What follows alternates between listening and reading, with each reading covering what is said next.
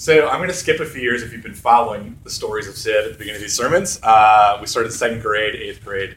I'm moving to 23 years old. Okay, uh, high school and college. I'm sure we'll get some great stuff later. Uh, but I was 23 years old and I was pretty scared. I arrived at the ivy soaked campus in a t shirt and shorts with a few boxes of books, a few duffel bags stuffed with clothes, a blue pleather recliner that I was fond of is no longer with us, and a head full of swelling insecurities. I was 23 years old. I just graduated from this fine institution, Davidson College, and I was slated to teach Latin. My worst college subject, by the way. How I got a job in that. Maybe that's heartening to seniors here. Um, I was teaching Latin uh, to students who were less than five years younger than me.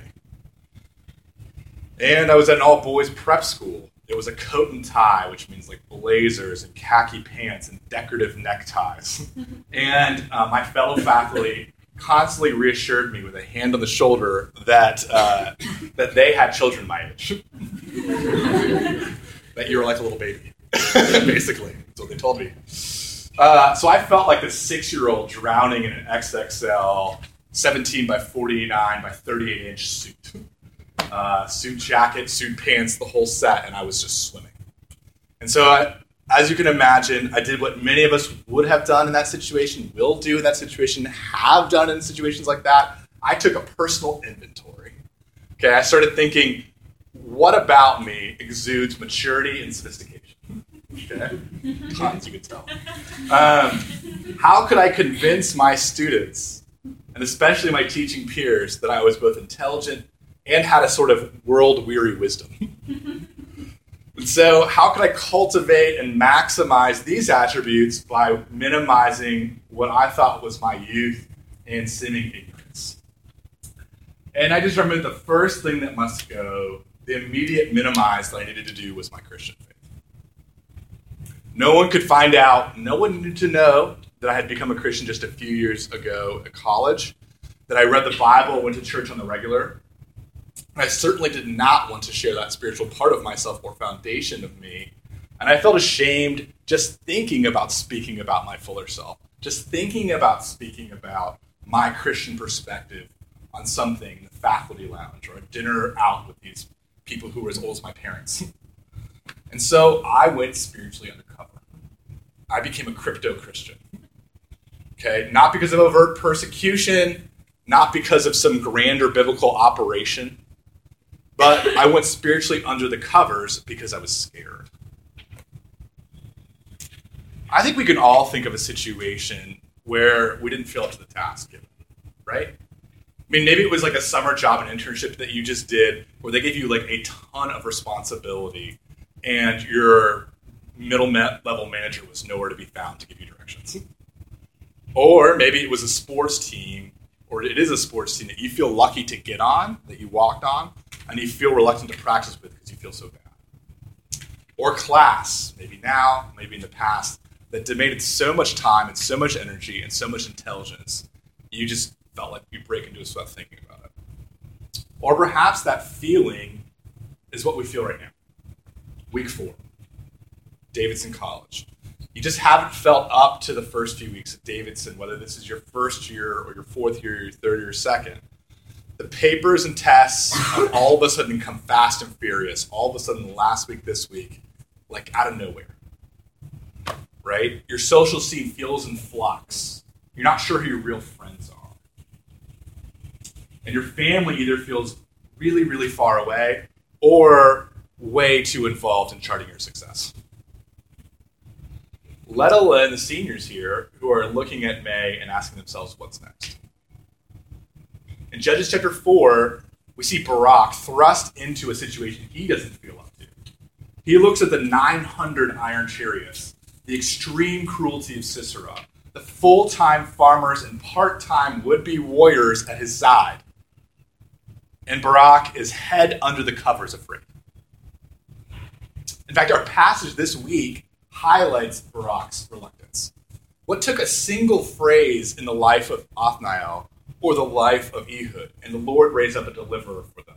That's all it took. In this passage, takes the better part of five verses. Barak's call takes five verses because he is fitfully and fearfully protesting. You see, Deborah speaks God's words to him in a situation that is ripe for action, for him to do something about it.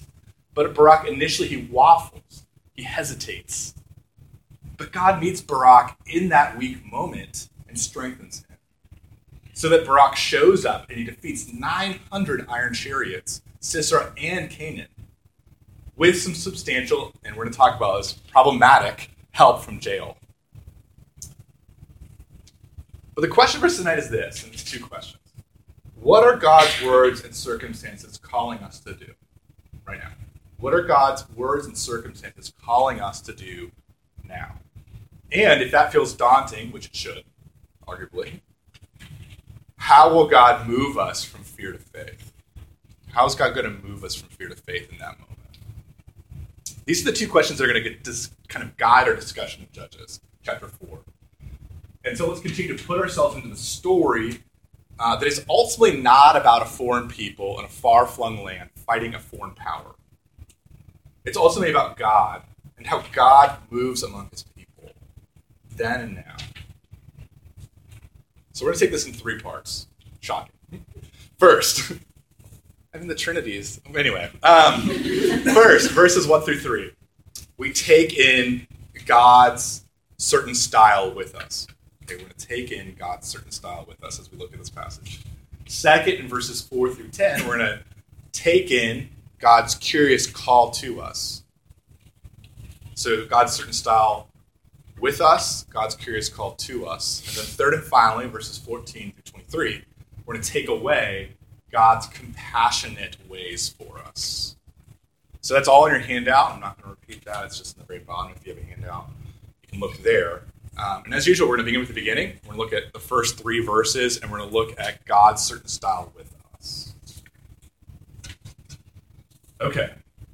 So if you've been here for a large group the last couple weeks, or you've read the book of Judges before, you're going to immediately notice that these verses sound very, very familiar. Uh, the people of Israel again did what was evil in the sight of the Lord. The Lord sold them again to an enemy, this time Jabin and Sisera of Canaan, for 20 years this time two more than last time, 18 years, which was 10 more years than the previous time, which was eight. Okay? Uh, and they're sold into the situation because doing what's evil is what the Bible calls idolatry. Building our lives, building our identities on things or on people that cannot that we cannot get and or cannot keep. That's what idolatry is. It's building our identities on things that we cannot get and that we cannot keep. And this is almost nonstop. Uh, it's a self construction project that has been sanctified in the last 20 years, and it comes naturally to humanity anyway. To human beings, whether it's 3,000 years ago in the last 20 years, we, whether we're self identified Christians or not me, um, to all of us, this is what happens naturally. Okay? But thankfully, God's rescue, highlighted in verses 4 through 23, actually also is just as repetitive freeing us from the physical and emotional toil and toll of slavery or oppression, that comes supernaturally to God. That's in his wheelhouse. Okay? But here's my thing we can't actually always do this one to one simple correspondence. This application about how God treats ancient Israel to how God treats modern us. It's problematic. Do you start to see this? So here you'll hear this if you haven't heard this before sometimes well-meaning religious people get on local access television or giant channel television, and they will point to international threats like North Korea or natural disasters like hurricanes, I don't know, Harvey and Irma. And they will say that God has handed America over because of our sins or idolatry. Have you heard that before? People heard that before? And these same religious people will point to the Old Testament in passages like Judges chapter 4, verses 1 through 3, to justify these kind of claims. But I want you to understand this if you take away nothing else. That is a total misreading of the Bible. That's a terrible reading of the Bible. Yes, in the Old Testament, people of God are identified with the nation of Israel, and the consequences of their collective actions are felt collectively as a nation, right? This is because the nation of Israel collectively made a covenant. They collectively made a vow to God that they would worship him alone and they would follow all of his commandments. And in return, if the nation of Israel as a whole did what they vowed to do, they would receive blessings. And the blessings would look very physical. They would look like fruitful land, they would look like long life, they would look like offspring. But if Israel as a whole did not do what they vowed to do, they would receive curses. And this is what you need to understand. The curses look like three things disease, famine, and foreign oppression. Okay? So I would direct you, if you're curious about this, to look more at Deuteronomy, the book of Deuteronomy, chapters 29 and 30. That is a key text to understand how to read this passage in the Old Testament uh, up until Judges. But, okay, in the New Testament, the people of God are identified with the church. The church is a far more multi ethnic, multinational people group than ancient Israel was. And by his perfect life, Jesus has kept the vows of obedience for those who trust he did. And by his sacrificial death, Jesus has taken the curses of our disobedience for us. Okay? This means, take away, ready, here we go, we're landing the plane. Okay? North Korea's nuclear arms and the hurricanes flooding of Texas and Florida are not, I repeat, not God handing the U.S. over to the consequences of America's collective immorality. Okay? Instead, these are things are the result of a natural world and a dictator's heart that don't work the way they're supposed to work. Okay? And they need what's promised. Jesus' full future restoration. And so, really, what I would ask us to do is when we see these international conflicts, when we worry about these natural disasters, let's groan together. And let's ask a very big question Where is God in the midst of all of this? Where is God in the midst of all this? And that I can't answer right now. But I can talk to you about it over coffee or lunch or a small group. So I'm happy to do that. Okay? But I also want us at the same time that we ask that hard question, I want us to groan and pray if this is where we are, come, Lord Jesus, come. Come, Lord Jesus, come. Come again to this world as you promised and mend it back to the way it's supposed to be. That's where we are. That was a side trail. And we're back to our passage. That's verses 1 through 3. But here's the thing the question of where is God and all of this does actually lead us to reconsider our circumstances freshly, right? What if God is up to something here? What if he's up to something now? What if God intends to call us, to call you and me into his present tense rescue efforts that are afoot? And so we begin point two. Okay? Point two God's curious call to us. As seen in Barak's life, verses 4 through 10. Okay. All right, I'm going to transition, but I will say if you have questions about point one, I just throw a lot of stuff at you.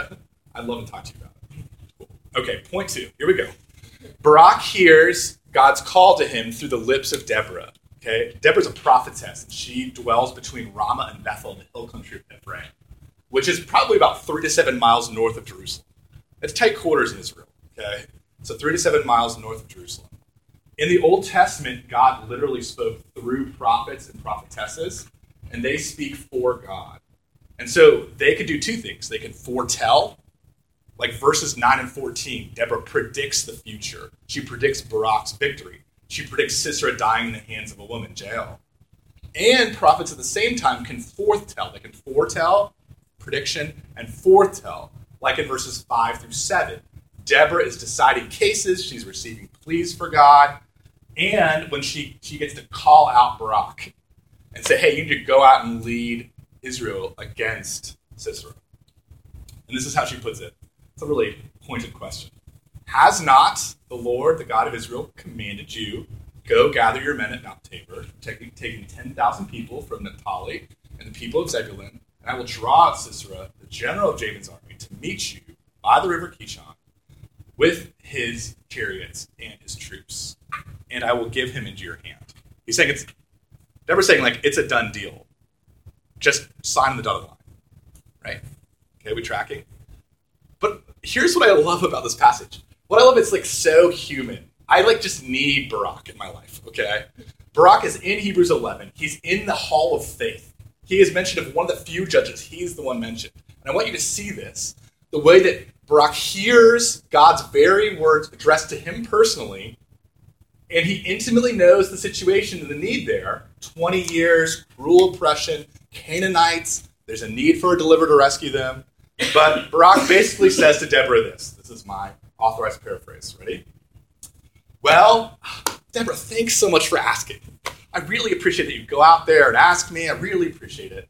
But you first.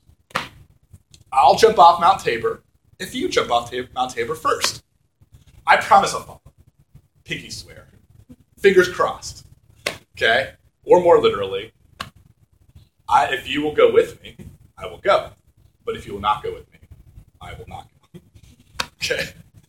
Look, uh, here's the thing Barak is smart man. He is doing the math. He has a citizen army with pots for helmets and pans for shields and maybe a few pitchforks and an iron poker or two to stab with. Okay? And he's going against Sisera. And Sisera has the ancient Near Eastern equivalent of an intercontinental ballistic missile. Okay, he's got 900 war tested, iron plated, smart bomb chariots. Okay? And we can tell when this math is being done, and by Barak's hesitation, we can tell that his answer isn't what God or Deborah was hoping for. Because in verse 9, and this is what I like to assume, I like to assume there's this long sigh, an eye roll, and then a rebuke. I will surely go with you. There. Nevertheless, the road in which you go- are going will not lead to your glory. The Lord will sell Sisera into the hand of a woman. Look, for that time, in that culture, Deborah just insulted Barak's military might. Okay? But I also want you to notice at the same time, and I think this is where you have to take away a little bit of my patronizing tone, God through Deborah also comforts Barak. Please notice that God meets Barak how he is. He is afraid. He's perhaps slightly peeing himself at the thought of Sisera. Okay? He is stubbornly frozen in place, digging in like a donkey. Okay? And God does the opposite of what we think God should do. He does the opposite of what we think he's going to do. He does the opposite of what we would do. We would have a casting call, and Barak would show up, and we'd be like, next, next. And, Barak, and God goes, oh, that was terrible. Yes, yes, you're my man. Come on in, right? That's exactly what he does. God loves Barak where he is. And God loves us where we are. Me, where I am. You're afraid. I'm stressed. We're overwhelmed. Again. We're feeling less than less than. We're tired at the thought of again. God loves you right there at that juncture, at those times and those places where we just feel like we're letting everyone else down, and perhaps most of all, we're letting down ourselves.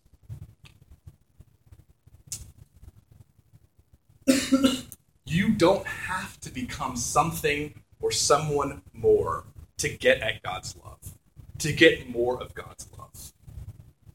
You can fail your friends, you can fail your parents, you can fail yourself, you can fail Davidson. You can fail God.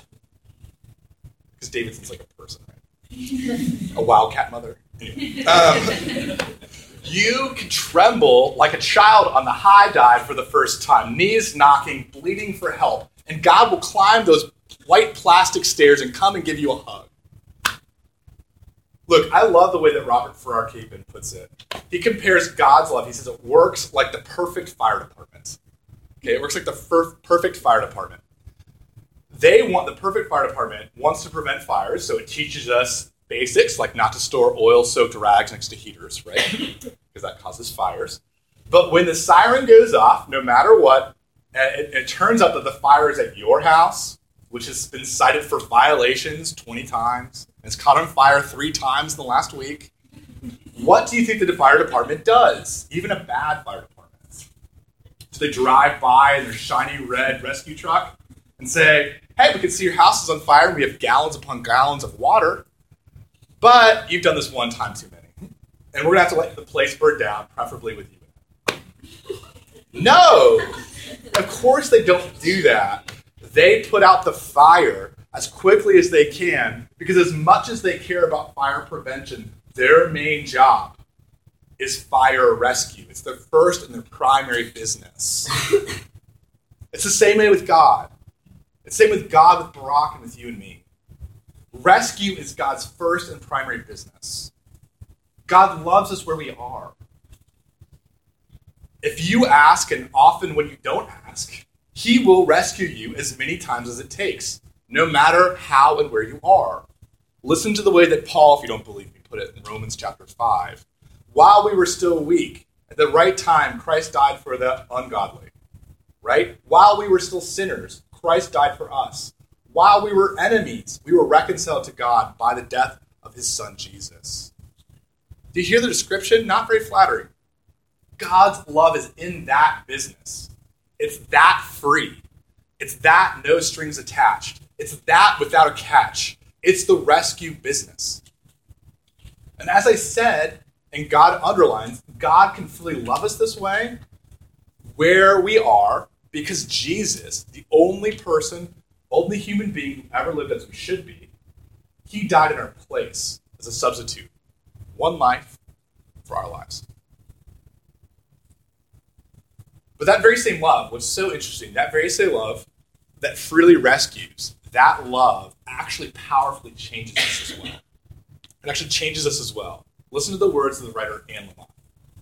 God's love meets us where we are, but does not leave us where it found us. God's love meets us where we are, but it does not, thankfully, leave us where it found us. God's love through Jesus is free enough to meet us where we are, but it's also powerful enough to not leave us where it found us. Okay? It's comforting to us who are sometimes scared to death and overwhelmed, but it's also challenging to us. It pushes us to obey even in the midst of fear. True love is like this great friend, right? The kind of friend that we wish we all had, who doesn't just blanket endorse all of our decisions, good and bad. Hey, you're doing great. Awesome. Well done. It accepts us as we are, but then disagrees and challenges us within that acceptance. Okay? But we can receive this challenge. You get this? You and this is we don't believe this. We can receive this challenge in the context of an unconditional relationship. God is asking for us to move. Even as he promises, he will always sit with us when we're scared stiff. And we see this in Barak's life, right? God through Deborah encourages Barak that there will not, he would not be left, he would not be forsaken. She goes with him. And so Barak responds because of that unconditionality. He responds to God's challenge and doesn't stay frozen in fear.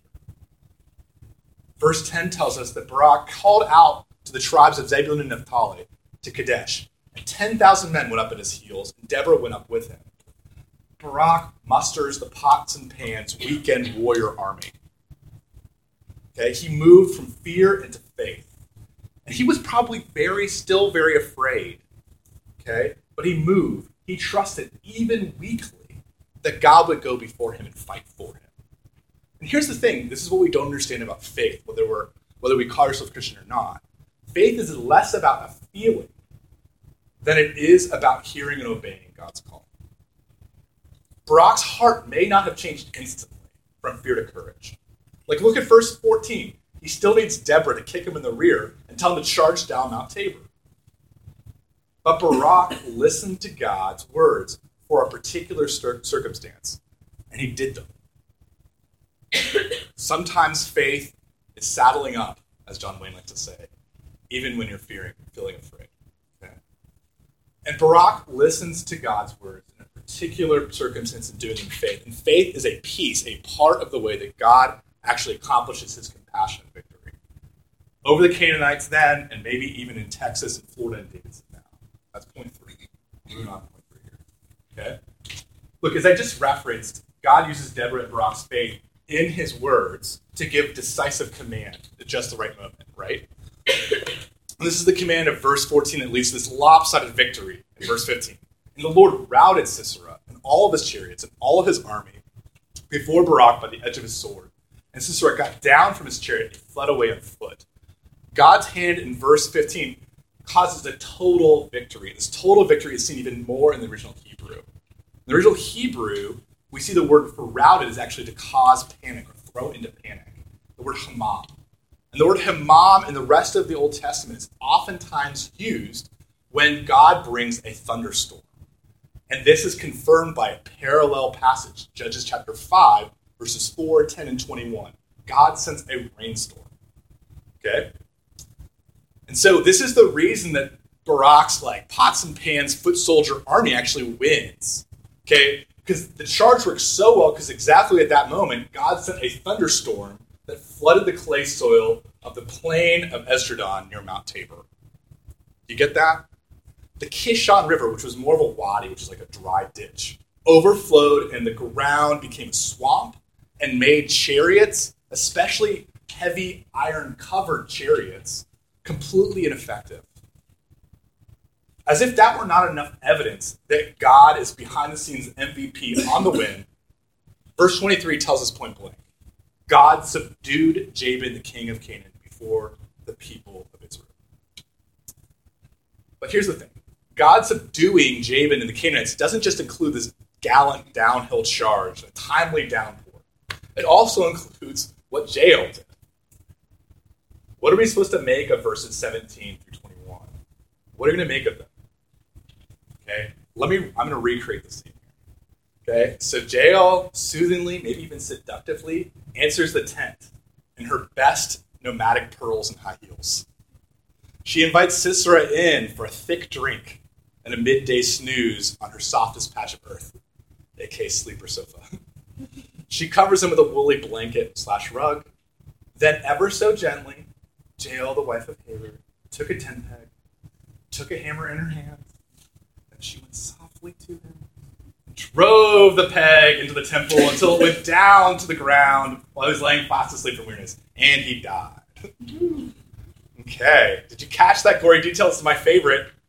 Jael drove the peg into his temple until it went through his head into the ground. Okay, she swung that hammer with some force, and I would argue some range. The tent hammer and the tent peg were like the ancient Near Eastern household appliance. Did you realize this? That commonly in ancient Near East, women were in charge of putting up and taking down the tents. Okay, so Jael kiss, uh, killing Sisera here in this way was like so shocking, maybe even humiliating, in a way that like a 1950s Donna Reed in her pearls and high heels using a Hoover vacuum to bash in the head and blow out the brains out of the ear of somebody sleeping on her couch. That's what's going on in the scene. But Sisera isn't just any old man, right? Sleeping on a couch or soft piece of earth. According to Judges chapter 4, verse 3, and then again in chapter 5, that parallel passage, verses 28 through 30, Sisera enjoyed stealing, raping, and then enslaving Israelite foreign. In other words, part of Sisera's cruel oppression was that he owned and operated an ancient Near Eastern female sex slavery. And so there's at least some poetic justice in Jael killing a man who used women as objects with a set of womanly objects a tent hammer and a tent peg. Okay? And Judges chapter 5, a text again that poetically addresses the same events that are in chapter 4. Judges 5 celebrates Jael's conduct. That she lied, right? She broke a peace treaty. She killed somebody. She has horrific hospitality. She's heroic. And all I can say is perhaps like Dietrich Bonhoeffer, who was jailed and executed for trying to kill Adolf Hitler in World War II, Jael felt that the confession about what she believed in, truths of God like justice and the preciousness of all genders and sexes, maybe, just maybe, she could no longer separate those in her heart and mind from an all out stand against evil. Like Barak, but admittedly more complicated, Jael was called by God to help God accomplish his victory.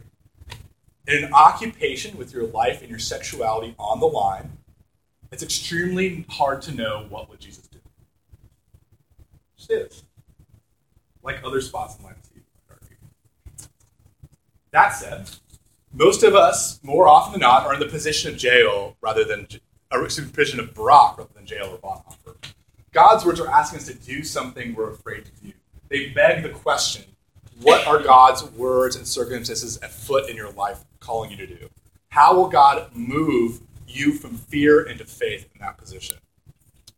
Look, and I'm going to end with a story I began with. Minus a prophetess and 900 iron chariots, I felt a lot like Barak in that ivy coated coat and tie prep school um, job. At 23 years old, I did not just feel afraid, I actually felt strangely calm in my fear.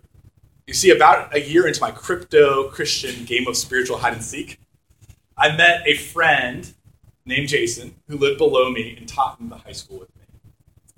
Jason and I almost immediately clicked. Had an easy laugh. Boy, I love that.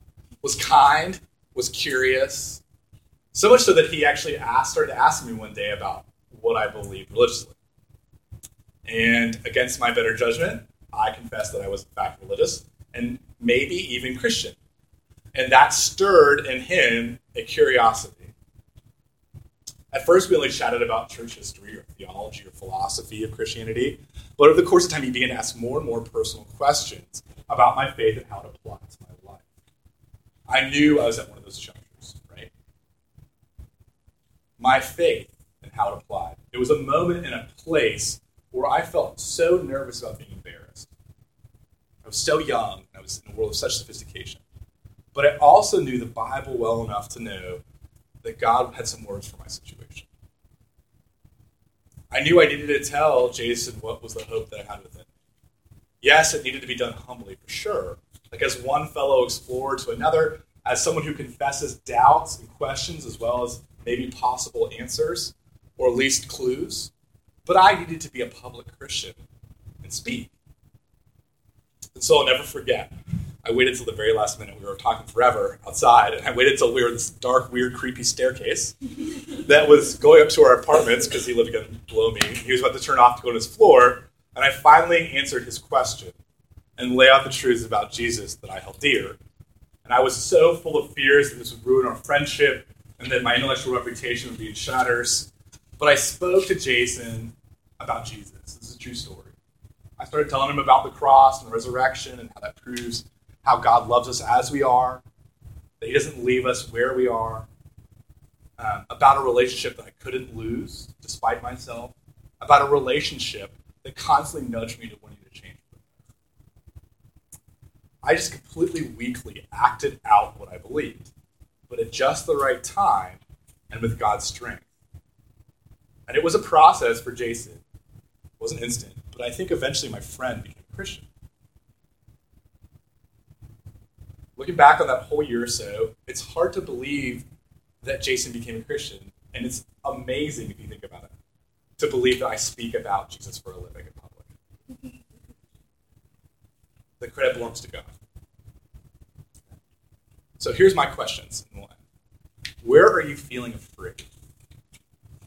Where is God asking you to step out?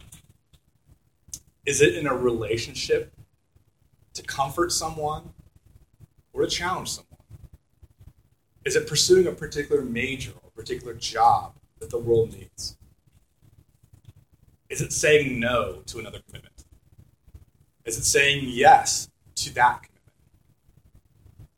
Maybe it's just resting more in Jesus' love for where you are.